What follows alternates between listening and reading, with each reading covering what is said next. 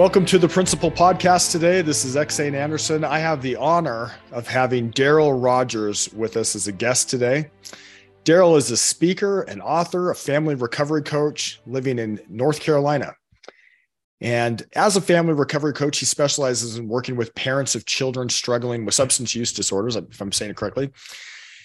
And he also serves on the state advisory board of the North Carolina Mothers Against Drunk Driving. And I'm just really proud to have him on the show today. Darryl, thank you for being on the show with us today. Thank you for having me. Tell us a little bit about your story. Tell us a little bit about uh, what your mission is now.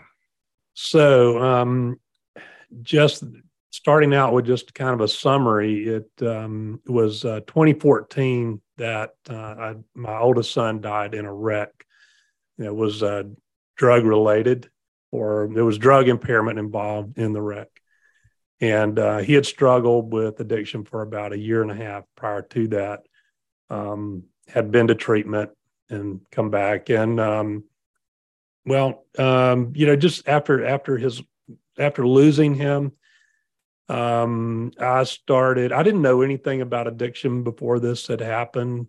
Before this happened to us, and um, was just really caught off guard by it. Ne- never experienced anything like that in our family. So, um, it, it, I didn't know anything about it, and I wanted to try to get educated on it. So I began to search, and and uh, and in the process of doing that, I, I authored a book about my son's life and what that was like living through that, and and then I made a short film um, that I've used some when I go into schools to speak is 23 minutes long. And um, uh, anyway, uh, then and then I uh, got involved with MADD pretty on uh, pretty early on. MADD uh, Mothers Against Drunk Driving, and so I've just been doing since uh, about 2016 prevention speaking, and then and then started working with with parents who have a child who's addicted to drugs or alcohol. It's kind of how I've progressed over over the last few years. Wonderful. What was your favorite thing about your son, Chase? Mm, good question. Uh, I would have to say his sense of humor. he uh, he was a quiet, easygoing kid, and um, but he had this kind of odd sense of humor, and he liked to tease people a lot, you know, and um, he would say things that would really catch people off guard, and and uh, I've had some people um, that have reached out to me and, and told me, you know, that, hey, I knew Chase. And then they started telling me some stories about some of the funny things he did and said. And I'm like, yeah, you know, Chase, you know, so yeah, I would say that was my favorite thing. Oh, thanks for sharing that. Uh, let me ask you this, Darryl, how, how has the experience of losing your son changed you? Hmm. Well, um, it's changed me in a lot of ways. Uh, I think before before all of this happened, I was I don't know. I, I, guess judgmental is not the the exact right word, but I, you know, for lack of uh, better word to describe how I, how I felt, um, I was a little bit you know, when it comes to people who had drug or alcohol addictions, I was kind of, uh, I didn't understand. And um, so, yeah, I, I, mean, for lack of a better term, I, I guess you'd say judgmental, that I was looking at them as being people who just weren't good people you know and instead of sort of separating the the choices some of the choices and not always necessarily the choices but the circumstances that they found themselves in from the person. Um, and so that's changed. Um, I think I've mellowed out quite a bit. I'm still, you know, I, I'm, I still have, um, uh, I've always had a little bit of a temper, but uh, it's usually, I'm one of these people that's very easygoing. I get along with everybody and I love people, but sometimes I could get set off, you know, and, and um, I've gotten a lot better at, uh, at uh, keeping that under under wraps, uh, or not keeping it under wraps, but just I don't get I don't get um, triggered as easily anymore. Um, and and really, in terms of our uh, younger son, he's doing quite well. And our, um, I would say, our relationship has improved a lot uh, since the the death of our older son because uh, I sort of was still going through some things with the younger one even after our older son's death in that uh, he and i are a lot more alike chase was easygoing um, well actually in, in, chase and i that that part of our personality is, is a lot alike but i i can be stubborn and our younger son really stubborn. And you know, when i say that i don't mean that in a bad way. It is actually some very good um, it, there's some very good character traits in there. Um, but um, he and I would butt heads every now and then, and that whole masculine thing, you know, the testosterone, you know, like you're going to show me respect, and and he's coming back. Well, you have to earn my respect, and and anyway, kind of you know back and forth with some of that, and um, I think that you know I realized, uh, particularly with him, uh, but I think this is true with a lot of a lot of kids uh, that um, when we as parents, as they're transitioning through the teenage years into adulthood, we can back away more and let them make more of their own decisions. And it's hard to watch sometimes because you know, as a parent, having lived some life, you know they're making mistakes sometimes that are, and they're going to be consequences. And uh, I learned to not give advice so much unless I was asked. And it completely flipped our relationship around to where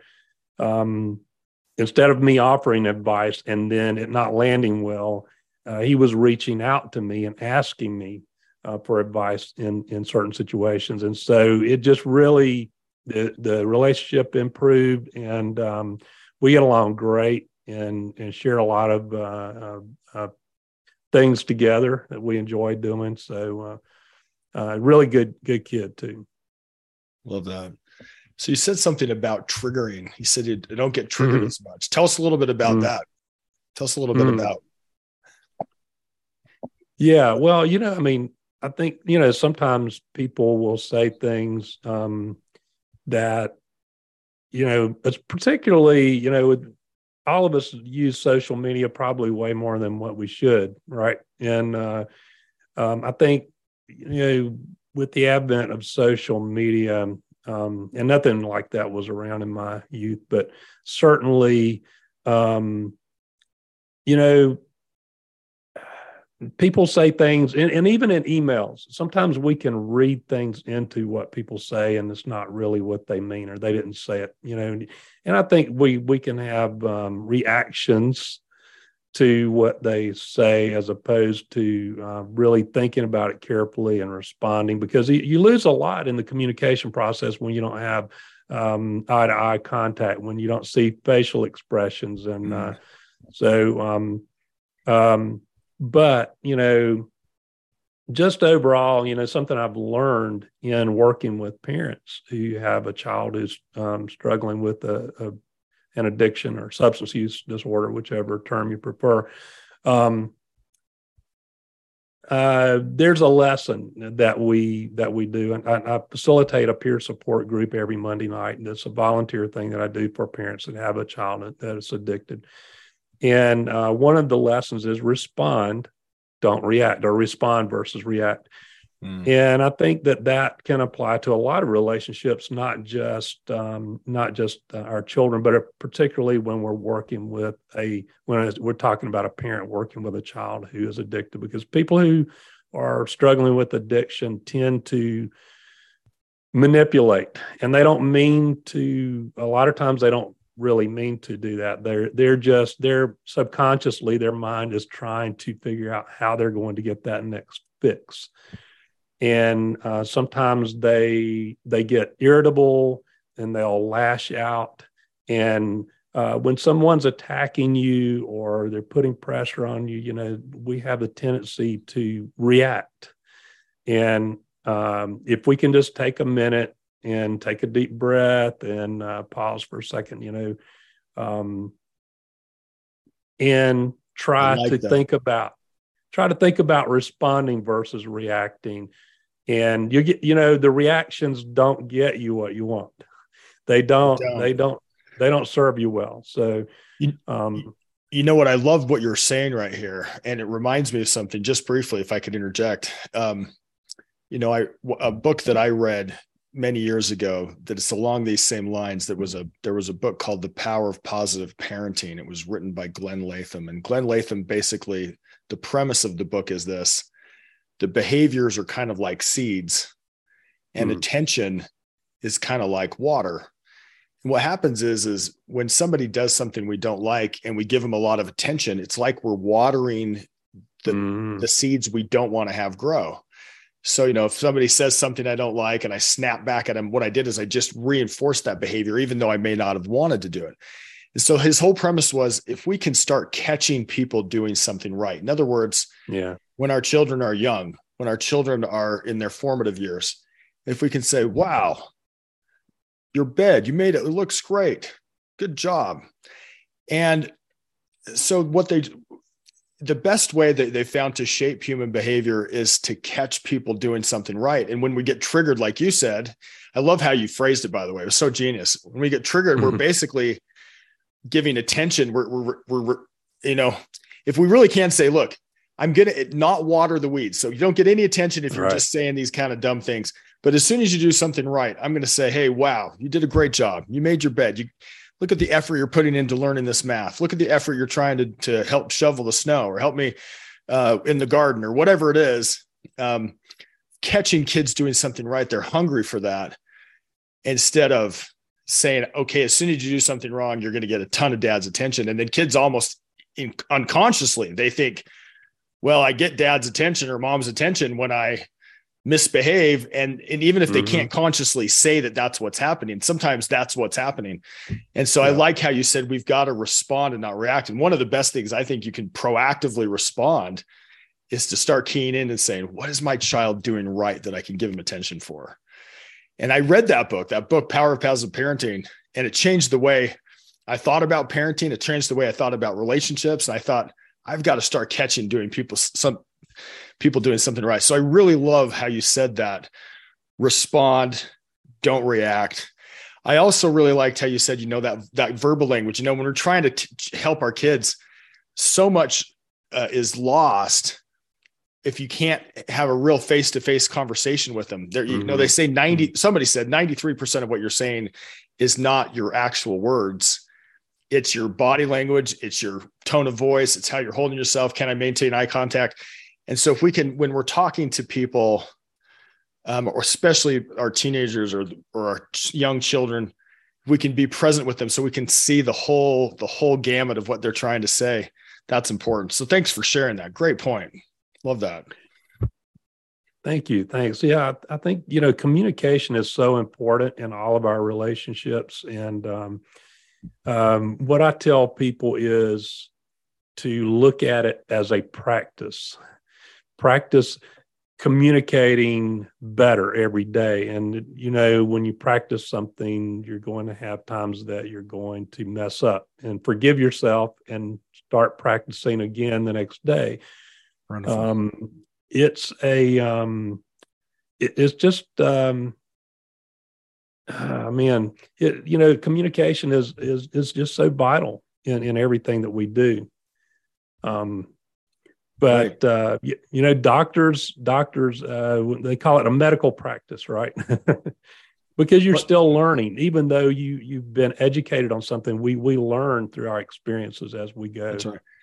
one of the things i love about just the fact that you're here is here you had a, uh, an experience losing your son to a drug impaired wreck and now you're out here trying to help other parents um, not experience the same pain that you had.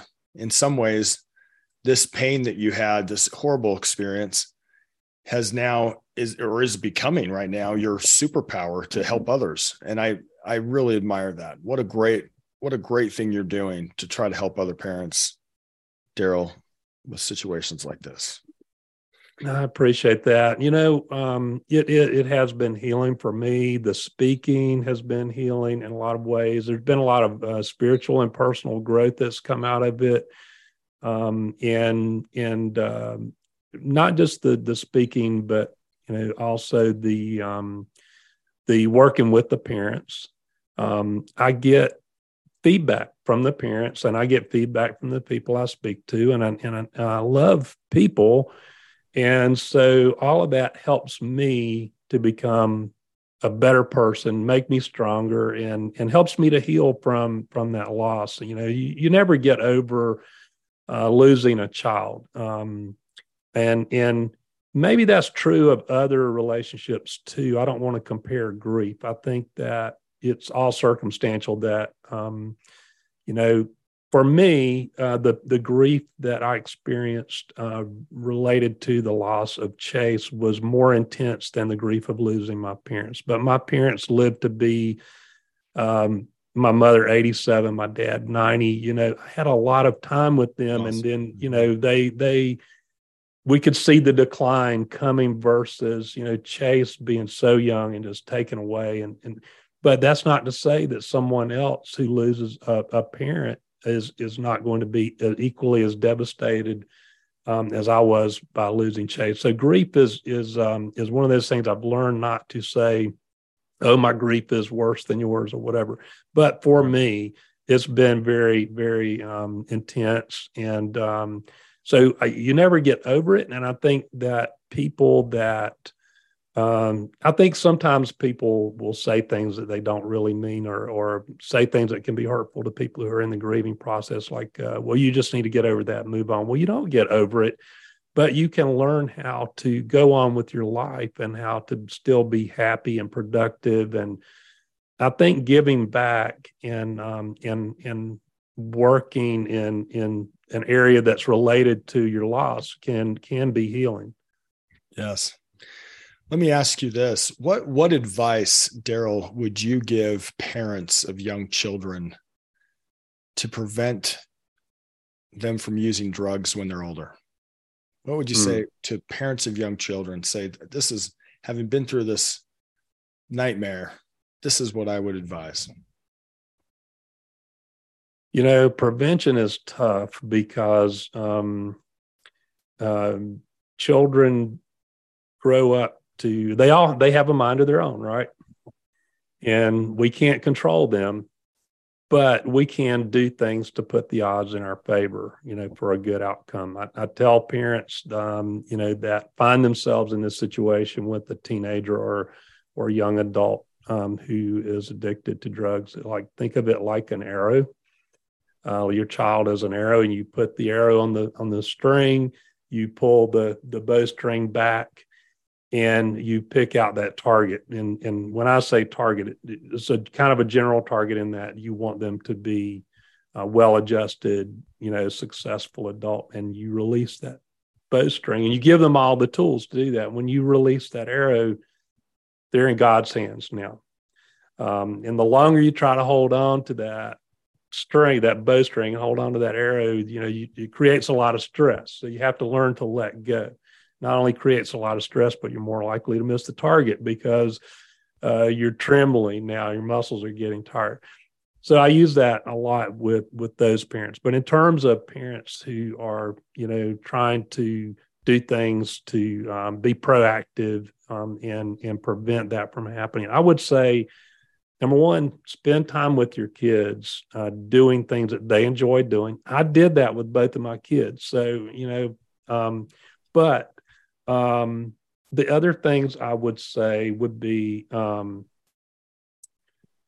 you know, if, if I had something that I could have done differently that might have made a difference, I would say, um, make sure that you communicate with your child in a way that um, you they feel comfortable coming to you with problems. So I have a military background and um, was, you know, I'm I'm a very loving, compassionate person, but I also have that that military side to me, you know, and and uh, and uh, so I think I definitely would say that both my boys, but particularly Chase, felt more comfortable going to my wife uh, when he had issues. He didn't feel comfortable going to dad because dad was the authoritarian, the disciplinarian figure, you know So I, if I could have done something different, I would have tried to have communicated with him in a way that would have made him feel more comfortable with with coming to me. That would be one thing. Um, I know there's some other things. I uh, I had a thought come to me that just kind of slipped my mind, but maybe it'll come back to me in a minute. But uh, yeah, that's definitely one of the one of the things I would do. Wonderful, and one of the things I I think we discussed prior to the show. You know, I heard someone say that the best outcomes with um, parents and children, best outcomes with children happen when parents act as if they're the CEOs of their children's education. In other words, mm. you know, in in some situations, many people say, "Well, I'm just I'm just going to send my kid off to the nearest school and just hope that things go okay." But if you're a CEO of your children's education, that might mean that you you can decide to use a different supplier, a different a different uh, vendor, a different contractor, right? So let's just say that your children's school is having a horrible effect and you can sense that something at that school and maybe can't put your finger on it is not quite right and your kids and things are starting to go downhill well as a ceo you don't have to say hey i'm going to continue putting my children in this bad environment where there's some peer pressure going on you have a right to fire that vendor in my view which means i might decide to change schools I might decide to put them in a different public school or, or a charter school, or maybe even a private school. Maybe I'll homeschool them maybe I'll do something. Maybe I need to get them involved in some sort of extracurricular activity where they can learn to do karate or play the violin or play the piano or something. But but really, if you if if parents would take that mindset that like I don't just have to default to what everybody else is doing. Just because everybody in the neighborhood sends their kids to this school maybe that's not the right thing for my child. Maybe i have a right to say i'm going to homeschool you for six months or we're going to take a little break and go on a family trip and and learn a new culture for a while or something.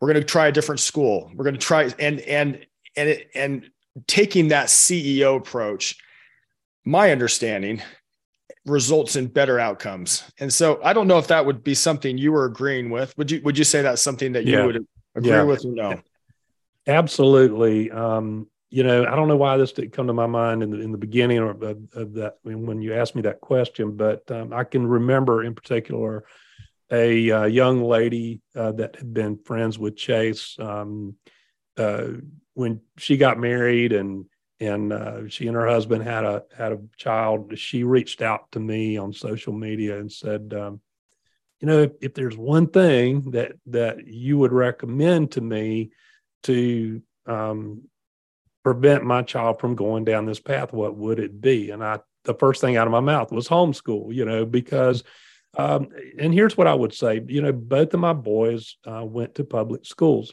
One just graduated from college with a 3.7 GPA as a chemistry major, and he's he's been accepted in several chemistry uh, PhD programs. He's a smart kid, and in in uh, you know, so he did fine in public schools that here's the thing uh, with public schools and and it's not just public schools it could be private schools too but um you know your your child when they when they attend a school um, outside of the home they're going to be they're going to come in contact with other children who uh, were not raised with the same values or not being raised with the same values that you're raising your child with now, a lot of people will make the argument, they will make the argument that, well, um, you know, they're going to, con- you, you shouldn't shelter your children. They're going to come in contact with these things sooner or later. It gives you the, the opportunity to address those situations now and talk to them about it and have those conversations. Well, there's some validity to that. I would just say that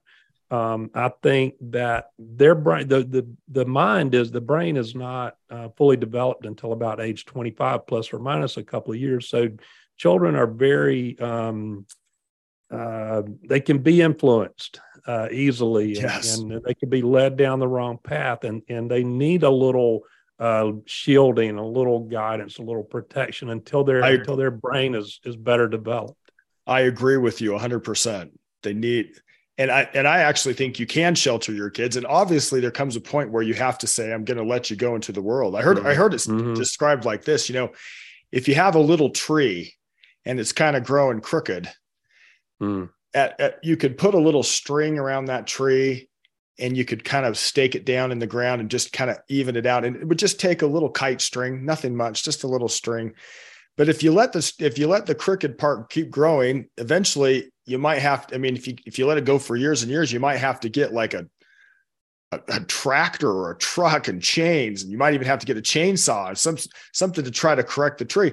And i think as our kids are young sometimes it's just a little string you know? Yeah. but as as they grow older it becomes harder.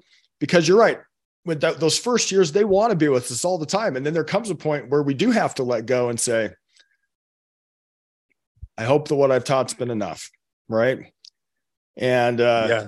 and it, and it doesn't mean we're beating up on ourselves as parents we all make mistakes as parents it's just mm-hmm. saying maybe maybe as a parent we take as much time learning how to be a good parent as we do to say train for our careers in the world you know because one is more important than the other and i think we know which one it is right right um yeah. I appreciate that that that's very helpful. Spending time with your kids. You know it did come doing what they want to do. I love how you said that. Yeah yeah. Yeah i think that it, it's easy to um, go oh well i like to do this. So um, I'm I like to fish, for example. Uh, so I'm going to take my kids fishing with me, and they may grow up learning to enjoy that, and and that's fine. But if if say for instance they're like, well, I don't really that doesn't do it for me. I would rather be um, uh, I don't know. if I could think of another example. I, I like art. I like artwork, or I like music, or whatever sure. it is then mm-hmm. then you need to adapt to them not try to force them into what you like to do or, or what you know you would think you might like them to be um, but you you you know i did think of one of the other points that, that i was going to make earlier and that's about when you asked me about you know things to, that you can do um, to help prevent your kids from going down um, this path of, of uh, drug use. Um, and building their confidence things that you can do to build their confidence i think mm. is, is, very important. Um, any any kind of anything that you can put in place um, and this is where i would caution parents be careful about um, you know every every kid's different and uh, I, but i would say be careful about yelling and screaming at your kid when they do things that um, you know, maybe you've had a stressful day, maybe you've had a hard day at work or whatever, and you come home and the kids are just running around and they're they're getting on your nerves, you know, whatever. Be careful about raising your voice. And um, uh, I'm not saying that it's some kids might be fine with that, but some kids are very sensitive and they may take mm-hmm. it personally and internalize it in a way that um, is like, well, dad must not think very highly of me or um, you know, I'm a bad kid because dad yelled at me because of this. You just don't know what's going on in, internally there. And um, I think if, if we can avoid that a little bit, it doesn't mean that you can't set boundaries that they need to have. You obviously need to do that, but uh, you can do it in a way that is not demeaning or that doesn't make them feel bad. You know, right. um, try to uplift them every chance you get um, encourage um, activities and things that build them up so that they have a good um, so they're they're confident people you know i like that. Do what they want to do kind of mold to their interests a little bit and then build the confidence in them and don't yell and scream. Man what right. to, to every parent. The thing about the confidence building is this that um, a lot of times what happens with with um, when when drug drug experimentation starts is usually in middle school or early high school, and it's the peer pressure usually that gets them started. But if they're confident and they've been taught right from their parents and they and they go into that situation, they have a much better chance of resisting the peer pressure. Right. If the peer pressure comes and their confidence level is low and they're feeling like, you know, I just don't really fit in anywhere, and I'm, I'm, you know, I just don't feel good about myself. Mom and dad are yelling me at home, so I don't really fit in at home, and I don't really fit in at school. They need to know they have this solid base at home that's a strength to them, rather than, gosh, I don't fit in anywhere because my dad or my mom yells at me when I get home, and now I don't fit right. in at school. I might as well do something to try to avoid all this and forget it. Yeah. So when when when a group reaches out to them, then they feel they feel like, well, I have a place where I belong. And mm-hmm. you know, and and they're even though it's it's a group of people that's experimenting with drugs, and so they get started down that path, and and some people there is a genetic component here where some people are more likely to become addicted than others. But then again, it depends on the drugs uh, that we're talking about because they're so many drugs out there now today that are so powerful that pretty much anybody can become addicted very quickly. But regardless of the the genetic component, that I like mm. what you said. If maybe parents who have kids beforehand, if they would just have the conversation when they were young and said, you know what, when you get older, there's a good chance people are going to ask you if you want to do mm-hmm. these harmful substances, if you're going to want to drink, if you're going to want to smoke and do drugs and all these kind of things that we know are not harm are not good for our bodies. Let's talk about this. Do you think that you have the confidence to say no when people do this? Like, how do you think you mm. could react? And you could walk that through and and and come almost role play. Like, somebody asks you to do drugs, how are you going to react? And they can say, "Well, I'm going to say no." Do you think you can't even? Everybody in the room's doing it. Yeah, and, and you can almost play the scenario out beforehand and say, "You know what? This is going to happen at some point I believe that you're, I, I, have confidence in you, son, or I have confidence in you, my daughter, that you're going to be strong when these situations happen. And build and let them know that you have faith in them before they go out into the world and experience it without mom and dad's kind of confidence that you can do this, right? That's a really good point. And, um, uh, you know, um, in, in, we're working with MADD. MADD, uh, um, Mothers Against Drunk Driving, has a program called the Power of Youth and uh, one of the things that they do in that um, uh, presentation is they're talking to the kids. They're talking to uh, we. We like to go in uh, here into the driver's ed classes. Is how the Power of Youth program is presented, and one of the things that they address in there is underage drinking. Um, and without going too deep into that, I just want to say that that they um, have realized that if they uh, as parents, what they they sort of um, coach the parents on is when you have that conversation with the kids is give them ideas for outs.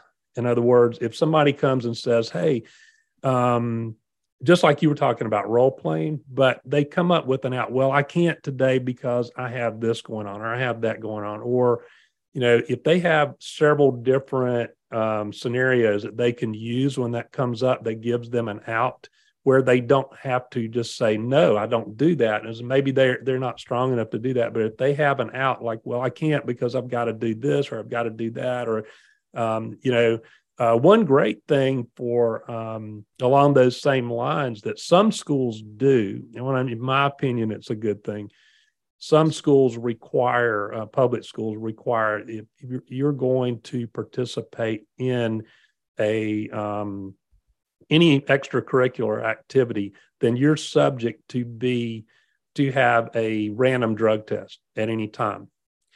Now there's certain school districts that do that. And here's the thing a lot of people think oh that's terrible because they're invading the privacy and and all of that.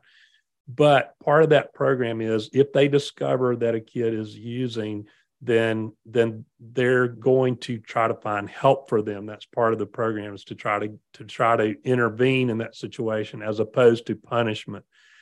Um, and then they they reach out to the parents. But the the here's the thing that why that works is that football players, for instance, and I talked to a dad who who did this very very thing or has experienced this thing. Um, the football players are like they were being approached at the school about uh, you know for drug use and um, uh, once they had an out once they could say well i'm on the football team and you know there's the random drug testing and if i get tested I'm off the team. I don't want to take that chance. I may have the opportunity to play in college, or I, I like playing football, whatever it is. Mm-hmm. Now they have an out uh, that makes it easy for them to say no. So anyway, I just thought I would throw that out there as a thought, you know, and definitely the parents can can work on on in terms of those scenarios, coming up with different um, outs to make it easier for the kids to say no because they're going to struggle somewhat, you know, going with self esteem because going through uh, puberty and going through the teenage years is tough on most kids. Right.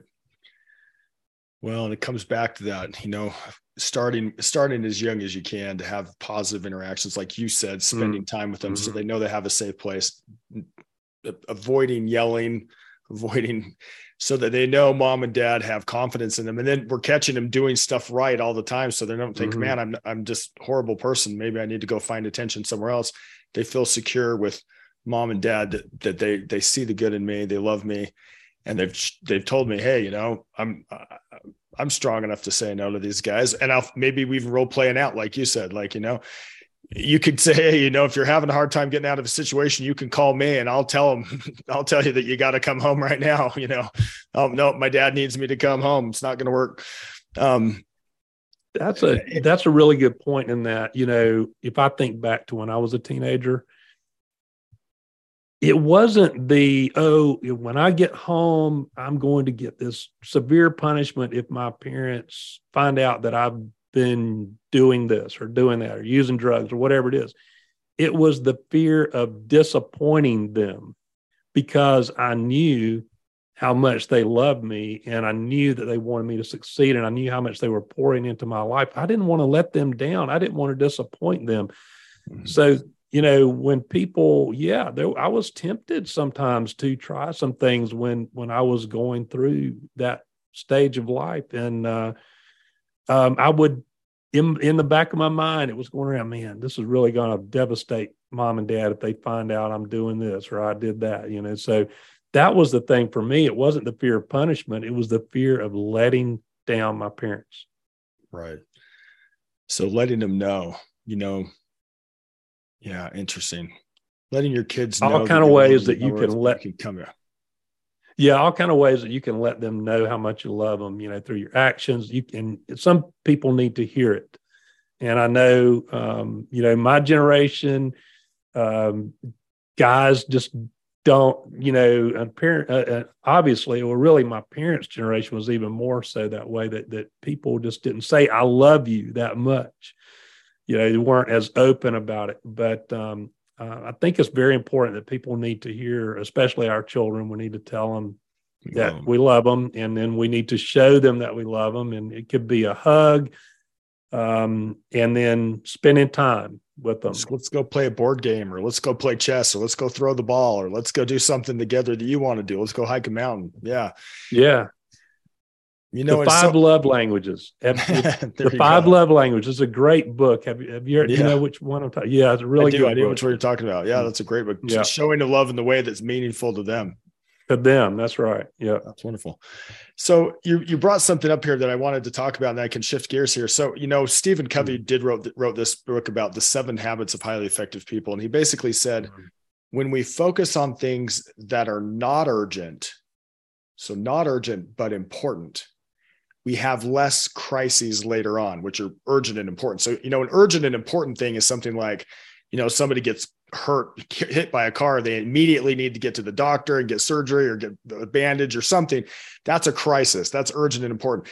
And we all want to not have to get to these crises. But the key to that is mm. working on things when they're not urgent, but right. they're still important. So you're saying it, it's, you know, my kid's six years old it's not he's not off hanging out with the wrong kids at six years old. There's not running, he's not doing anything at eight years old. Those are the times where I can have those meaningful conversations and say, hey, you know what? Right. When you get older, you're going to have somebody experience, you know, ask you if you want to do drugs. These are why we don't do drugs. And can you and and do you see why it's so important to, to not do that? And so if I can have those conversations when they're six and seven and eight and nine and 10, before we get into the 13, 14, 15, where we as you say, you kind of lose control. You know, you kind of have more control when they're young. And as they get older, it's kind of like letting that arrow go where it's like, well, hope they're flying the right direction. Right. But um, so there's two kind of things I wanted to ask you about. We've talked about mm-hmm. prevention, which is building that relationship, spending time with them, catching them doing something right, listening to them. Don't, you know, being kind and gentle rather than forceful and and d- demanding and yelling. Um, let, let me ask you this. Let's say that some that for some reason um, a parent is suspecting that their child is using drugs. They're not certain. So it's now kind of a crisis. What advice would you give to parents who may be suspecting that their child is using drugs but isn't certain? Step one go back to respond versus react. There you go. Because the the very first thing that happens with almost every parent is they freak out you know they just they have a reaction to that and and they start you know um, just really um, lighting in on their on their child and and and giving them a hard time and asking them questions. And so i think you know to just calm yourself down a little bit before you go into the conversation here's the here's the thing that um, oftentimes they will lie to you um, particularly if they're using drugs um, Chase, growing up, he would not tell a lie. I don't care what happened. You know, if, if, he thought he was in trouble about something, he would still tell the truth about it. And in about the middle of the 10th grade, I caught him in a couple of lies and it just seemed like it went downhill from there. That's something that goes along with drug abuse. It changes the way your brain is, your brain works, and, and it, it, um, you know, there, there's some shame and some guilt there and there, and they just can't deal with it. And so, um, you can't go necessarily on what they tell you. In fact, I would tell you you can't go on that. And if they're still living in your house and they're a teenager, then you get to set the rules. You're the parent. And uh, it's a dictatorship. it's a benevolent dictatorship, and you're looking out for their best interest, but it, you're in charge. And so, um, and, and that that dynamic changes once they turn 18. But until that point, um, I would say, you know, if you have to drug test, um, then drug test. Uh, but you need to get the answers. You need to know? Can you go into their room? Absolutely. You can go into their room and search their room and um, do whatever you need to do to verify. Now, I don't like the idea of um, spying, snooping, uh, looking in on them without their consent, without their without you know knowledge their knowledge that that's going on, you know, to try to sneak around and get information. What I, I would rather parents would do would be, first of all, because of this society that we live in today with, with social media and phones and the internet and all that, and information just being so readily available is before your child reaches that age, as they're as they're coming of age and they're going to um, get access to some of those things and you're thinking about giving them and i would say this with video games too because video games can be very addictive. I would say that you need a written contract in advance that says these are the conditions. I'm providing the video game. I'm providing the phone. I'm buying it. I'm paying for it. I'm paying for the service. So here's the contract you get to use it but only if you you know but here are the the the terms of the contract. Now read this and sign it. And we'll go through it and read it out loud and sign it at the bottom. And this says that if you break the agreement if you breach the contract then you lose the privilege of using that phone or whatever. And part of that yeah it's a privilege absolutely. And part of that could be um, look i have the right at any time to go in and look at your messages I'd rather not have to do that. But but you know, I don't want to do that. But if I suspect that you're using drugs, I may go take a look and see who you're talking to and what you're talking about. You know, if they know that in advance, that's different than sneaking around and looking at what they're doing. So you set these terms up. In, in yeah, you set that up in advance, and um, right. you know, I was coming into all of that was developing as my kids were growing up. So, particularly Chase, you know, Chase was born in in '93. Um, so, um, you know, this the internet and social media wasn't nearly where it is today back then. Mm-hmm.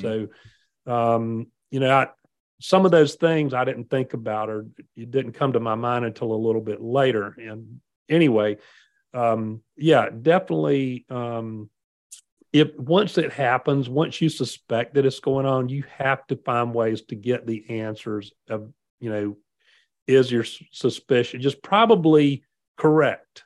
If you suspect they're using trust, drugs, trust your parental instinct. Absolutely, because um, usually it's if you think that it's going on, it's probably been going on for a little while and is probably worse than what you think it is.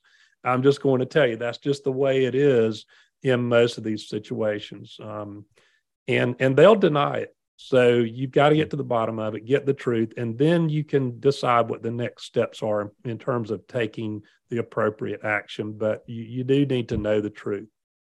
I like that. And as a parent, you have a right to set boundaries out of love. Absolutely, and it's not because, yeah. you know, if I tell my child you can't run out in front of the street in front of that truck, my child might hate me. Right. But I'm not telling him that because I'm trying to restrict him. It's because I love him and I'm trying to protect him. I like what you said too. You know, we don't give our kids, let's use a car analogy again. You know, I don't just say to my 10 year old, Hey, here's the keys to my car, go drive. Mm-hmm. If my kid's going to learn to drive, he's got to wait till he's the appropriate age. He's got to take driver's ed. He's got to have some time with dad driving around with a learner's permit or whatever that's, you know, whatever it is in that particular jurisdiction. And, mm-hmm. and at mm-hmm. some point after he's shown that he's trustworthy and he has some skill and he has some experience, then you give him a license and say, now right. you can drive. And the same thing, you know, why would you just give your kid a cell phone, which has access to anything? I mean, we're talking all kinds. I mean, there's some great things you can do with a cell phone. Don't get me wrong. I'm not mm-hmm. anti-technology. Mm-hmm. i mean, I love right. technology, but the fact that I, I, would just hand a kid a phone and say, "Hey, good luck," is you wouldn't hand your kids a 10 year old keys to the car. And I think it's okay to say, you know what, we're going to have some guardrails. And yeah. at some point, you are going to have a phone that I'm not going to be able to check. When you're an adult, you're going to have a check, maybe even before then. But while you're getting, while we're learning to give you this very powerful device, it, we're going to have a few guardrails. And some of that is going to be that we're going to be able, we're going to check in and see what's going on on the phone from time to time. Mm. And it's not yeah. because we hate you, it's because we love right. you. You may feel mm-hmm. restricted. Mm-hmm. You know, it's not a fence, it's a guardrail that keeps you from going off That's a cliff. Right. And um, I think that's important for parents to know. I, I really, you know, when when kids are down to the point where they've done, they've had some of these things, the the real key in my opinion is to is to build like you were saying spend time with them when they're young catch them doing something right be the ceo you know if you can tell things are going crazy or they're going a little wonky wonky going the wrong direction. Change directions. You can change it mm. early before it gets to be a crisis right? Like right. the best time to work on things is not when things are blowing up. The best time to think to work on things is when they're calm and they're good. You know they even say if you're in a fight let's just let me give you an example. Like if you're arguing with your spouse or with your teenager almost all the time that doesn't happen but if you can get yourself down to the same level as you would be when you're in a boardroom and you're just coming up with ideas about how to solve a problem at work or how to solve a problem, you know, that boardroom type calm, let's mm-hmm. talk it out, let's think it out, let's reason. That's when you're in that low, non stressed out, anxious way. That's the time to talk to your kids about why we shouldn't do drugs, mm-hmm. why we shouldn't do certain things, why I'm going to check your cell phone, why we might be switching schools if we need to, or whatever it is, right? Mm-hmm. Not mm-hmm. not waiting till it's a blow up and then trying to yell at each other and scream and get get through it. Would you agree with that?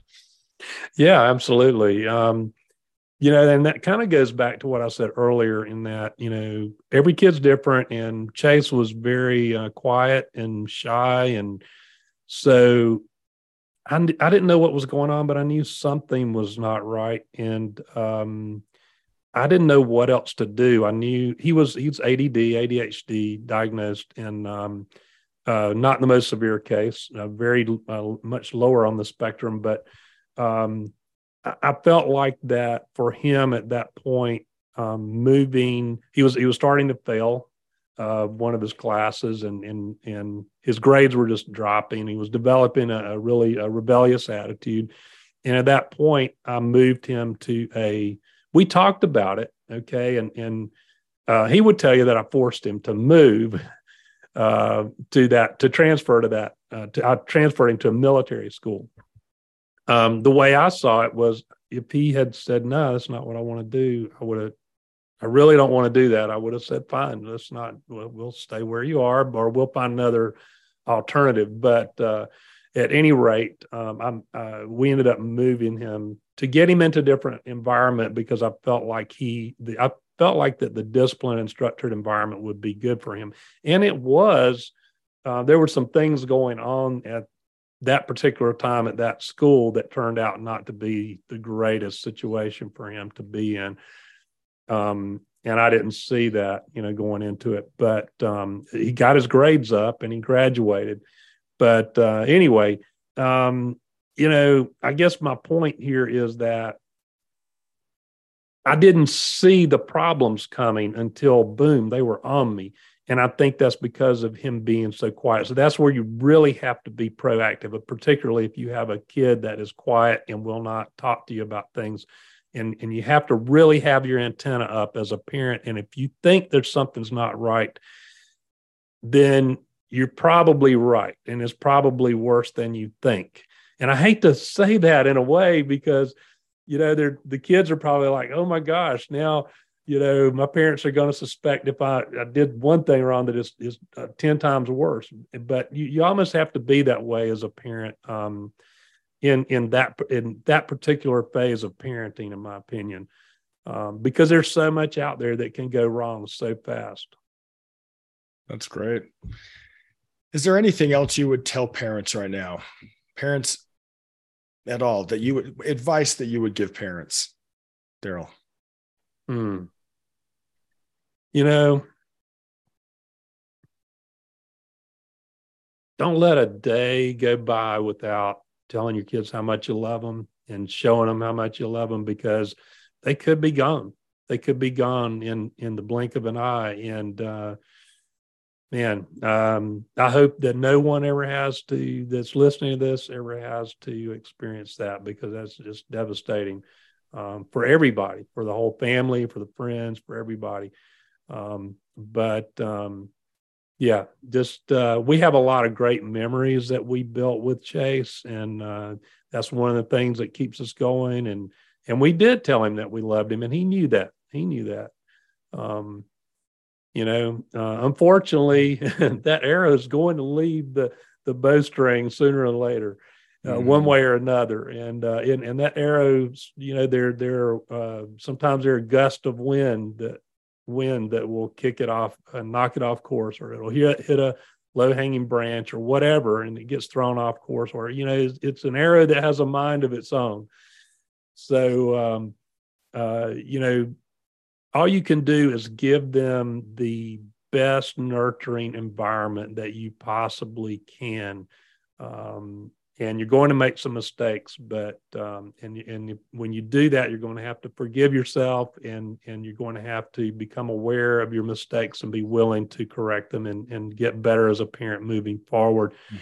but um but man um just love your kid love on your kids uh-huh. and and build those memories i love that you said that darryl you know and i think that if your kids know you truly love them mm in some ways that can you know you can let your kids know i'm not perfect i make mistakes but i want you to know i love you with all my heart and be mm-hmm. brave enough to tell them that all the time you know i love that i heard some my, my grandma actually used to say she said you know no matter the question love is the answer and i think you just mm-hmm. embodied that mm-hmm. same kind of feeling like if i can just let my kids know i love them even if they're doing stupid things. Right. Unconditional love, uh, love, yeah. love unconditional love in the long mm-hmm. run. In the long run doesn't fail. And i, That's I appreciate right. you sharing that darryl. Thank you so much for being on the show. How can people reach out to you get a hold of you if they want to reach out to you get from your wisdom learn from you your wisdom? Uh thank you. Uh uh the familyrecoverycoach.com thefamilyrecoverycoach.com is my website. Um, you can go to Facebook and type in um, parenting addicted children. I have a Facebook group that people can come uh, join if they like. Um, I'm on. Um, I have a TikTok channel. I have a TikTok. Uh, I haven't made any videos lately, but uh, but there's a lot of good videos on there about dealing with uh, a child who's uh, addicted. And um, so, anyway, those are uh, the three things that come to my mind right off right off the bat. Um, but awesome. Uh, yeah, reach out through one of those channels if, if there's anything that I can do to help you. If you, because I know how uh, stressful it is for parents that are going through through this. It's it's really tough. So, yeah. Wow, such good advice. Thank you for sharing your wisdom with us, Darryl. This is Darryl Rodgers, spelled D A R R Y L Rodgers, R O D G E R S. Correct? Is that right, Darryl? Yeah. Such an honor yeah. to have you on the show, out making a difference in the world, trying to help people with with a with a problem that's very prevalent today. So, thank you so much again, Darryl, for being on the show. Thank you, Xane. Thanks for having me on.